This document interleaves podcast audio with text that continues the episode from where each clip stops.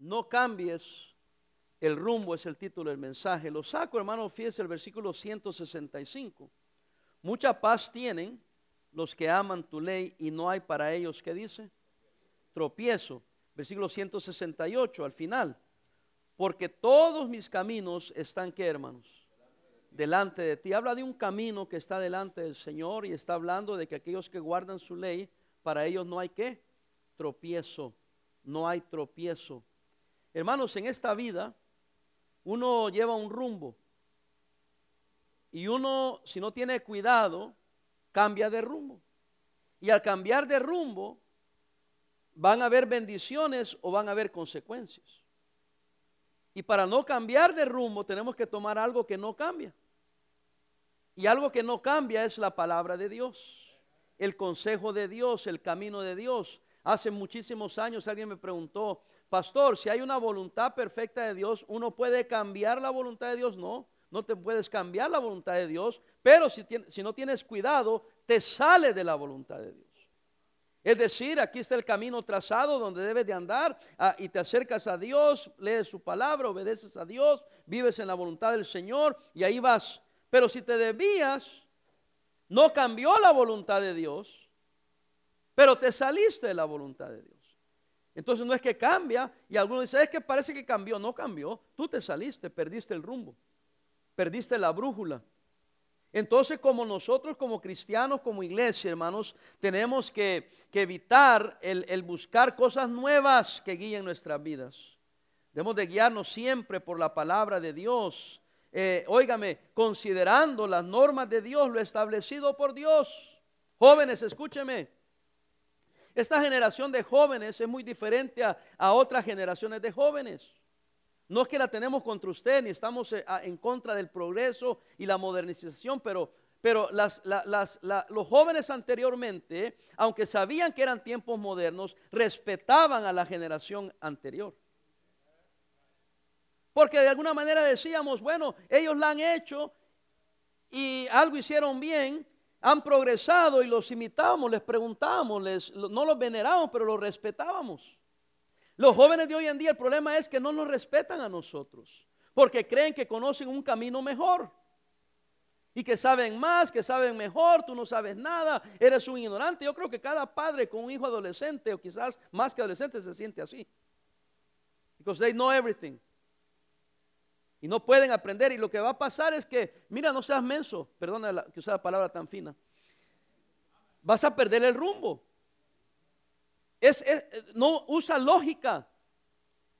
No puedes agarrar un rumbo desconocidos que no lo conoces tú ni lo conoce nadie. Es mejor seguir un camino que otro ya pasó ahí, te dice cómo está. Al final del día Dios te va a guiar, Dios te va a dar sabiduría, eh, este, pero tienes que ir por un camino donde alguien ya anduvo. Amén. Imagínense, yo soy un hombre de 58 años de edad. Pastor. ¿Qué pensarían ustedes que yo fuera a preguntarle a un pastor que tiene 22 años de edad, que ha pastoreado seis meses, para preguntarle cómo pastorear? ¿Qué pensarían de mí? Yo tengo que buscar a alguien mayor que yo, que ya hizo la obra, que está haciendo la obra, preguntarle cómo le hizo. ¿Qué puedo hacer? ¿Y qué es lo que más que ir a la palabra de Dios y preguntarle a Dios, Señor, ¿qué quieres que haga? ¿Qué dice tu palabra? No pierdas el rumbo, no vayas, no cambies el rumbo, no vayas por otro camino. Hermano, mire como iglesia, Dios nos ha traído acá porque hemos traído un rumbo. Quiero que sepa cada adulto, cada joven, cada niño, que no vamos a cambiar el rumbo. Y quiero que la iglesia, los adultos de esta iglesia me apoyen. Debo decir, y jóvenes apóyame también. Porque hay jóvenes que quieren por fuerza, pastor, cambiarnos el rumbo. Y nosotros decimos, no, así va a ser. No, pero yo no lo quiero hacer así, pero así va a ser. ¿Por qué? Porque no vamos a cambiar de rumbo. No, pues entonces no, no, entonces no canto. Pues no cantes. Entonces no juego, entonces no vengo a la reunión de jóvenes porque no me gustan las reglas. Pues no vengas. Pero no podemos cambiar de rumbo. Porque entonces vamos a andar todos perdidos.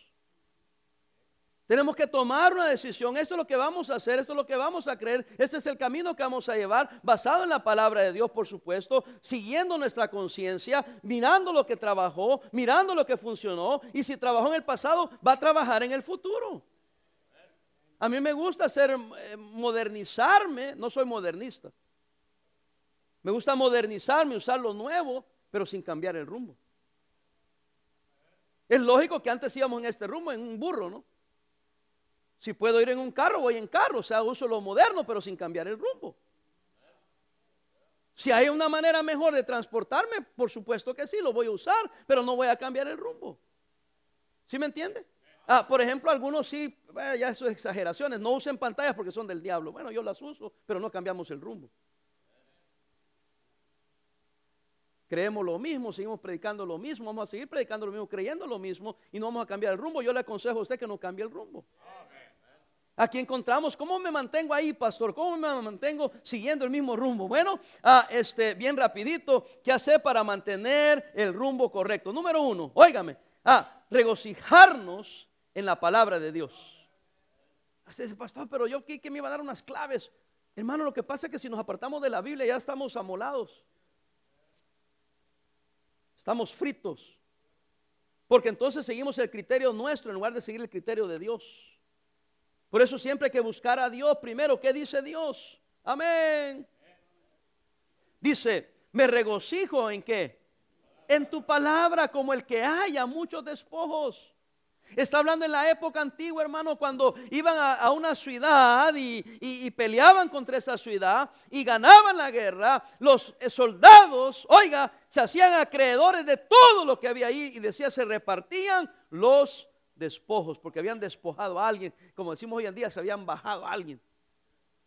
Y se lo repartían. Y era un tiempo de alegría. Decía, yeah! Eh, ganamos esto, ganamos lo otro. Dice que el que se regocija en la palabra más que despojos, esa persona es una persona bendecida. Yo sé que estamos en el mundo, pero no somos de este mundo. Y yo no estoy diciendo que no usen las cosas, nada de este mundo, porque pues aquí vivimos, aquí comemos, aquí hacemos todo, trabajamos y a veces nos divertimos. Y, pero hermano, apréndete a gozar más en la palabra de Dios que en las cosas de este mundo. Para que no pierdas el rumbo. Véame acá.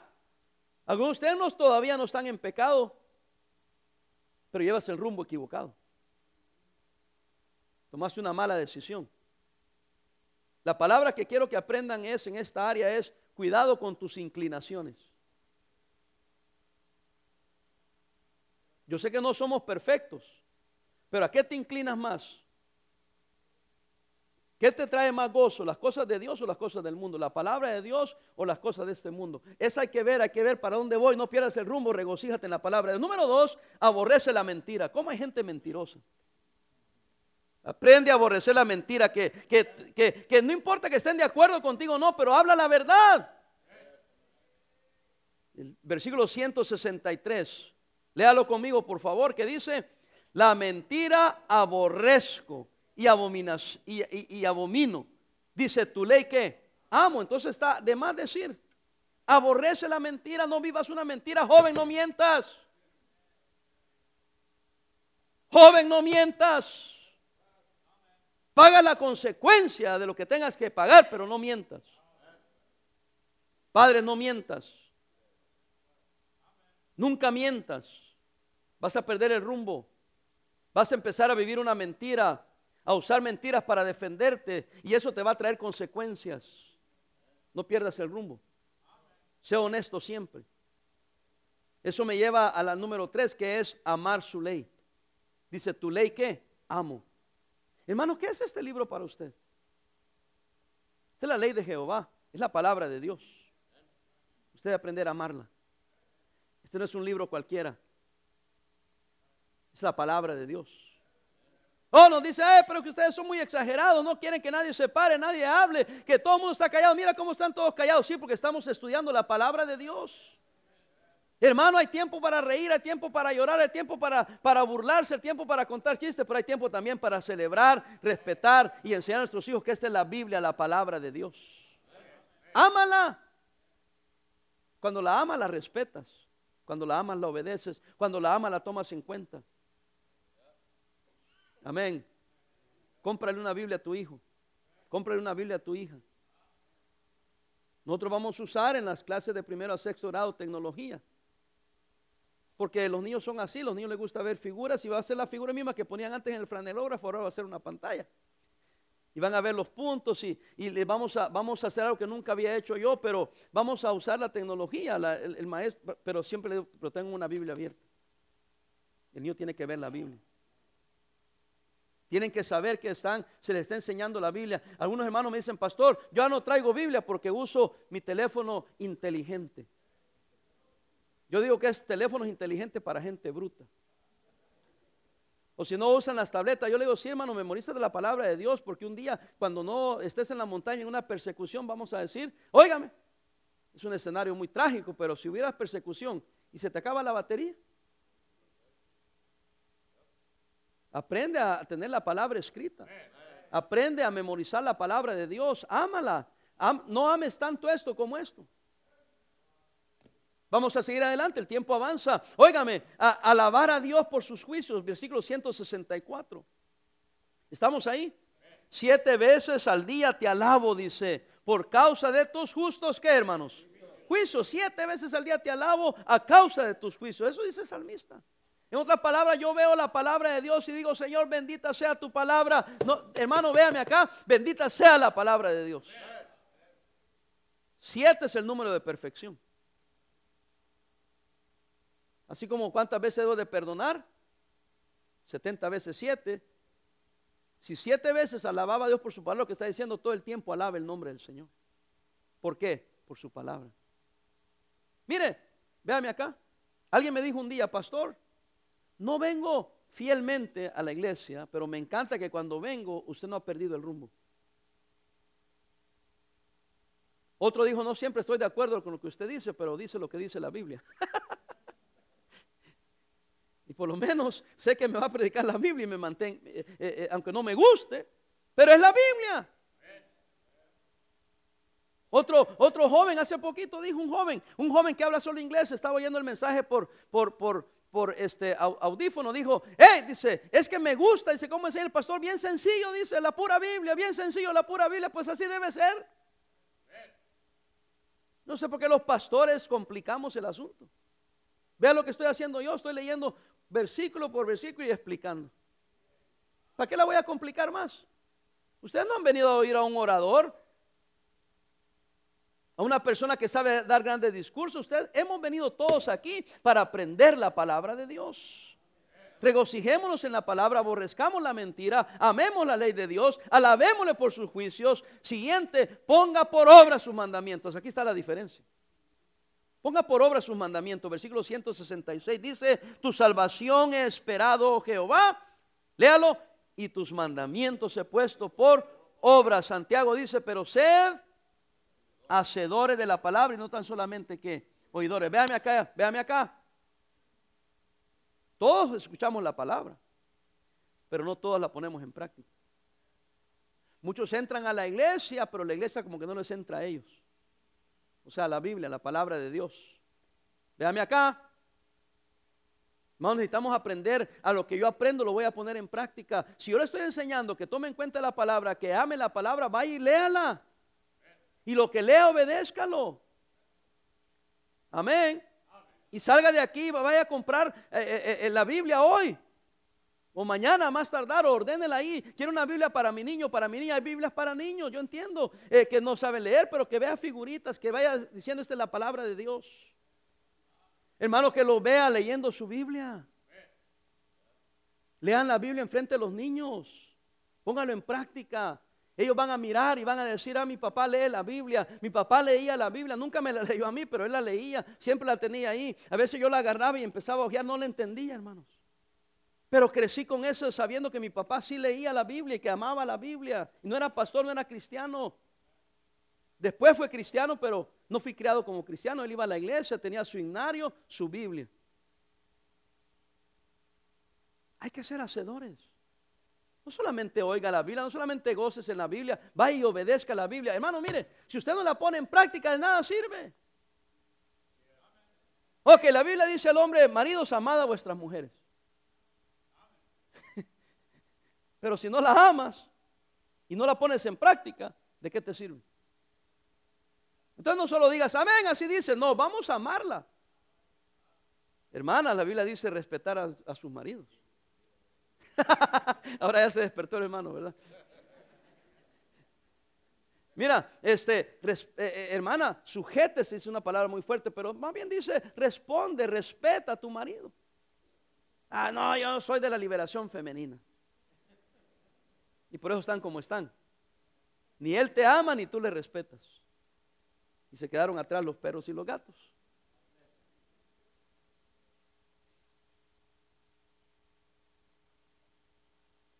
Número siguiente, no sé cuál es. Guarda. O sea, pon en obra los mandamientos. Y la siguiente es guarda y ama los mandamientos. Versículo 167 dice, mi alma ha guardado tus testimonios y los ha amado en gran manera. He guardado tus mandamientos y tus qué, hermanos? Testimonios. ¿Por qué? Ahí está la razón. Porque mis caminos están delante de ti. Fíjese que es sabio el salmista. Ah, obviamente los aprendieron de Dios. Está diciendo el salmista, guardé tus mandamientos y guardé tus testimonios. ¿Por qué? Porque el camino que debo de andar eh, no está conmigo, está contigo. Entre más cerca me mantenga de Dios, más estoy yendo por mi camino. Véame acá, ya casi termino, véame acá. Cada quien tiene un propósito y una voluntad perfecta de Dios. Le hago una pregunta. ¿Quién la conoce? ¿Quién conoce mi voluntad perfecta? ¿Sabe quién es? Dios. Véame acá, hermanos atrás, ni yo la conozco. Entonces, pegado a quién me debo mantener? Al que la conoce. Porque mientras más pegado yo vaya al Señor, más yo voy caminando en su perfecta voluntad. ¿Cómo voy a perder así el rumbo? Yo lo hice con mis hijos, ahora con mis nietos hey, vamos. Y solo extiendo la mano. Yo no digo tómeme la mano, digo, vamos. Y extiendo la mano. Y el niño, a veces sin ver, o la niña, levanta la mano. Y me siguen. ¿Sabe por qué? Porque el niño sabe, lo hice con mis hijos y con mis nietos, tenemos nueve. Yo digo, dame la mano, y me la dan. Y los que ya están entrenados, ok, let's go over there. Y extiendo la mano. Y inmediatamente van así. Ellos saben perfectamente que si me agarran la mano, están seguros. Claro, el Señor está extendiendo su mano hacia usted. ¿Sería usted capaz de decirle, ok? Por fe lo voy a agarrar la mano del Señor. Por fe voy a seguir su voluntad. Por fe voy a hacer lo correcto. Por fe voy a creer la Biblia. No que le lavaron el coco en la iglesia, ¿verdad? Porque así le dicen sus, sus, amigos paganos. Ya te lavaron el coco en la iglesia. No, no se trata de la iglesia, queridos amigos y hermanos. Se trata de seguir a Dios. Usted sigue a Dios, yo sigo a Dios, todos seguimos a Dios, los hijos siguen a Dios y vamos en buen camino. Vamos a terminar bien, vamos a, a, no cambiemos el rumbo, lo que hemos experimentado, el buen camino, sigamos en buen camino. Ahora, resultados de ir en rumbo, rumbo correcto. Dije que ya iba a terminar, pero la sección esa. La una y diez. A la una y media me quiero ir, porque a esa hora nos van a dar la comida. Resultados de ir en rumbo correcto, tendremos paz. ¿Cuántos de ustedes quieren tener paz? Yo quiero tener paz. Mira el versículo 165, rapidito, rapidito, rapidito. Mucha paz Léalo conmigo. Mucha paz tienen los que aman tu ley. Para ellos tropiezo. Mucha paz, mucha paz. ¡Hey! Amor y paz. ¿Se acuerdan los que son de mi edad? Hermano Fiesco, ¿se acuerdan? Peace and love. Amen. Amor y paz, el movimiento hippie, ¿se acuerdan? Amor y paz. Óigame, todos buscamos la paz. ¿Cuántos me pueden decir a mí, pastor, está convulsionado este mundo? En la ciudad de Long Beach hemos tenido, en la área de allá más para el centro, hemos tenido en los últimos seis meses. En realidad ah, comenzó antes, pero un montón de asesinatos. Ustedes saben. Y entonces yo platicando con una señora allá, una hermana de una librería aquí en, en Sauge, bueno, por ahí. Entonces le, explicaba yo, no, es que vamos a tener servicio de 31 de diciembre, pero no quiero que los hermanos anden tan, tan tarde. Vamos a tener temprano para que todos temprano vayan a su casa, porque no quiero que anden a medianoche. Ah, está peligroso. Me dice, pero ¿dónde viven ustedes? En Long. Pero Long dice, ha sido siempre una ciudad más tranquila. Bueno, estuvo feo un tiempo, después se tranquilizó, pero se ha puesto feo. Dice, pero eso no dan en las noticias. No, no dan en las noticias porque la gente se pone en pánico. Y a veces uno no tiene paz. Y a veces uno dice, pero ¿qué va a pasar con mis hijos? ¿Qué va a pasar conmigo? ¿Qué va a pasar? Hermano, este mundo está tan convulsionado que uno anda buscando paz. Pues dice la palabra de Dios que mucha paz tienen los que aman tu ley. Porque todas las cosas les ayudan a bien a los que aman a Dios. Y amar a Dios es amar su palabra. Otro resultado es, no tendremos tropiezo, ustedes lo leyeron. No tendremos tropiezo, no hay para ellos qué? Tropiezo. ¿Cuántos se han tropezado alguna vez? ¿Cuántos se han caído alguna vez? ¿Cuántos se han caído alguna vez? ¿Cuántos han tropezado y han caído? ¿Qué es lo primero que uno hace? No, no sobarse ni levantarse, mirar quién te vio. ¿Sí o no?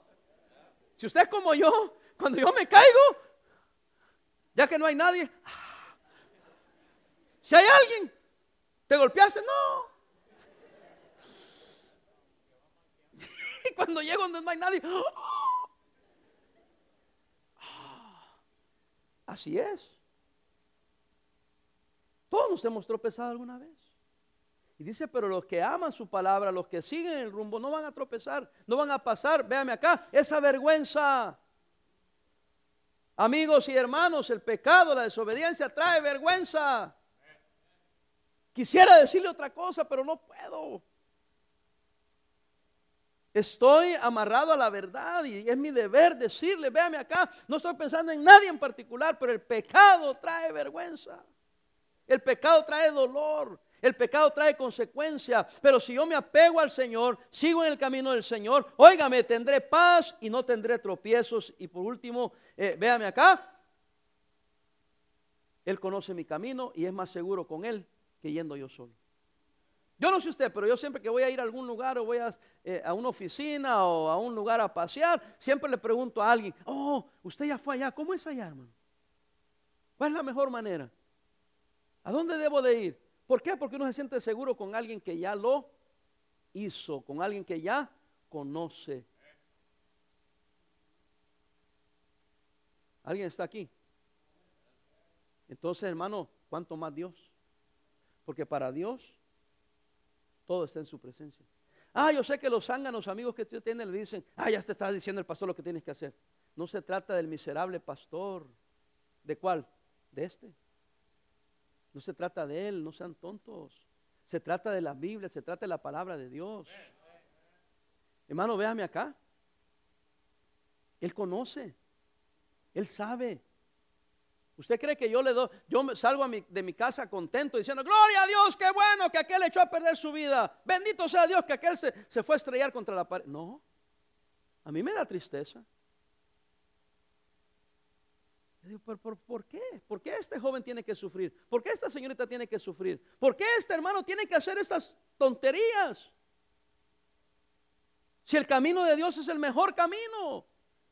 Trae bendición, trae paz, trae felicidad. Pero es que yo quiero experimentar. Mira, ven para acá, ven a experimentar, ven para acá, te voy a agarrar, te voy a tirar contra la pared. Experimenta el golpe. Pero es menos dañino que yo te agarre y te tire contra la pared que sufra las consecuencias del pecado. Porque por lo menos ahí te haces un, un golpe ahí, te lo curas, pasa en un mes. Pero un error, un pecado, una desobediencia, el perder el rumbo te va a costar toda la vida. Lo digo en buena onda, ¿eh? Dios es mi testigo que no le deseo mal a nadie. Ni me gozo porque te vaya bien, mal. Me gozo porque te vaya bien. Violar los mandamientos de Dios nos destruye. Ponerlos en práctica tiene efecto consolador. Mucha paz tienen los que aman tu ley. Hermano, no pierdas el rumbo. No te enfades de la iglesia, no te enfades de la predicación, no te enfades. Es que pastor, ya sé lo que me van a decir, ya sé lo que me va a predicar. No te enfades. Es para mantener el rumbo.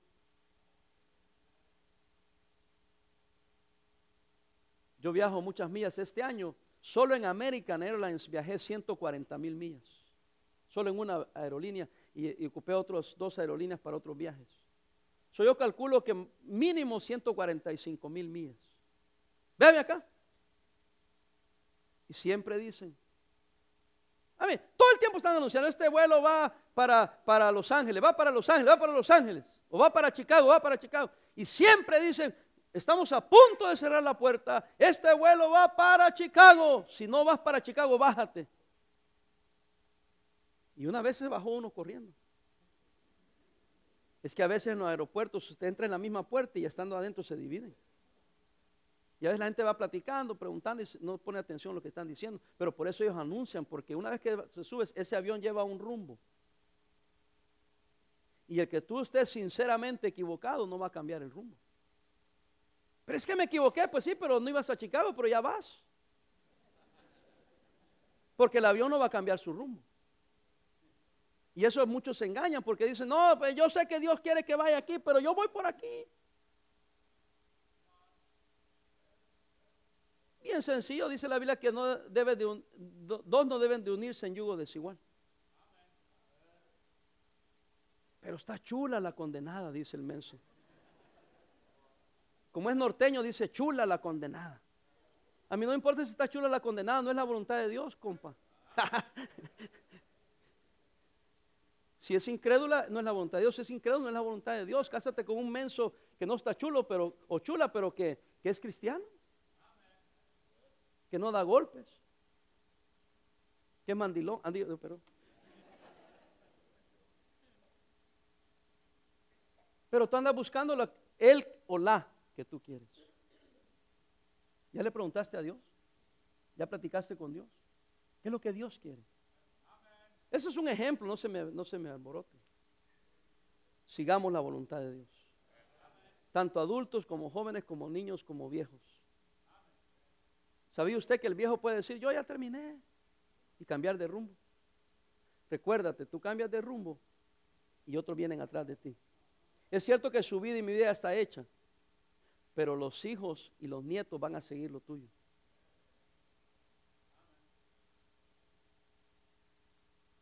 Ya. Cuando viene el frío yo uso a veces un sombrero y mi nieto quiere usar el sombrero. Yo me siento en cierto lugar, en cierta silla y mi nieto quiere sentarse en esa silla. ¿Sabe por qué los niños por naturaleza quieren imitarlo a uno? Entonces, ¿qué están viendo en mí? ¿Qué están viendo en mí? Si yo pierdo el rumbo, ellos también. Usted sabe, 30 años pastoreando aquí, mis hijos no son perfectos, pero vamos en buen rumbo. Y si yo me salgo de ese rumbo, ¿para dónde creen que van a ir mis hijos? Para ese rumbo. Pero si yo me regreso al rumbo del Señor, a palazos, a como quiera, pero ahí van a ir. Y si no quieren, entonces es problema de ellos. Si son adultos, ellos darán cuentas a Dios. Pero yo no voy a perder el rumbo. Oh, me voy a acercar a ellos. Y después ya estamos fritos. Porque no solo ellos van en mal camino, también ahora yo voy en mal camino. No, alguien tiene que decir, yo sigo aquí.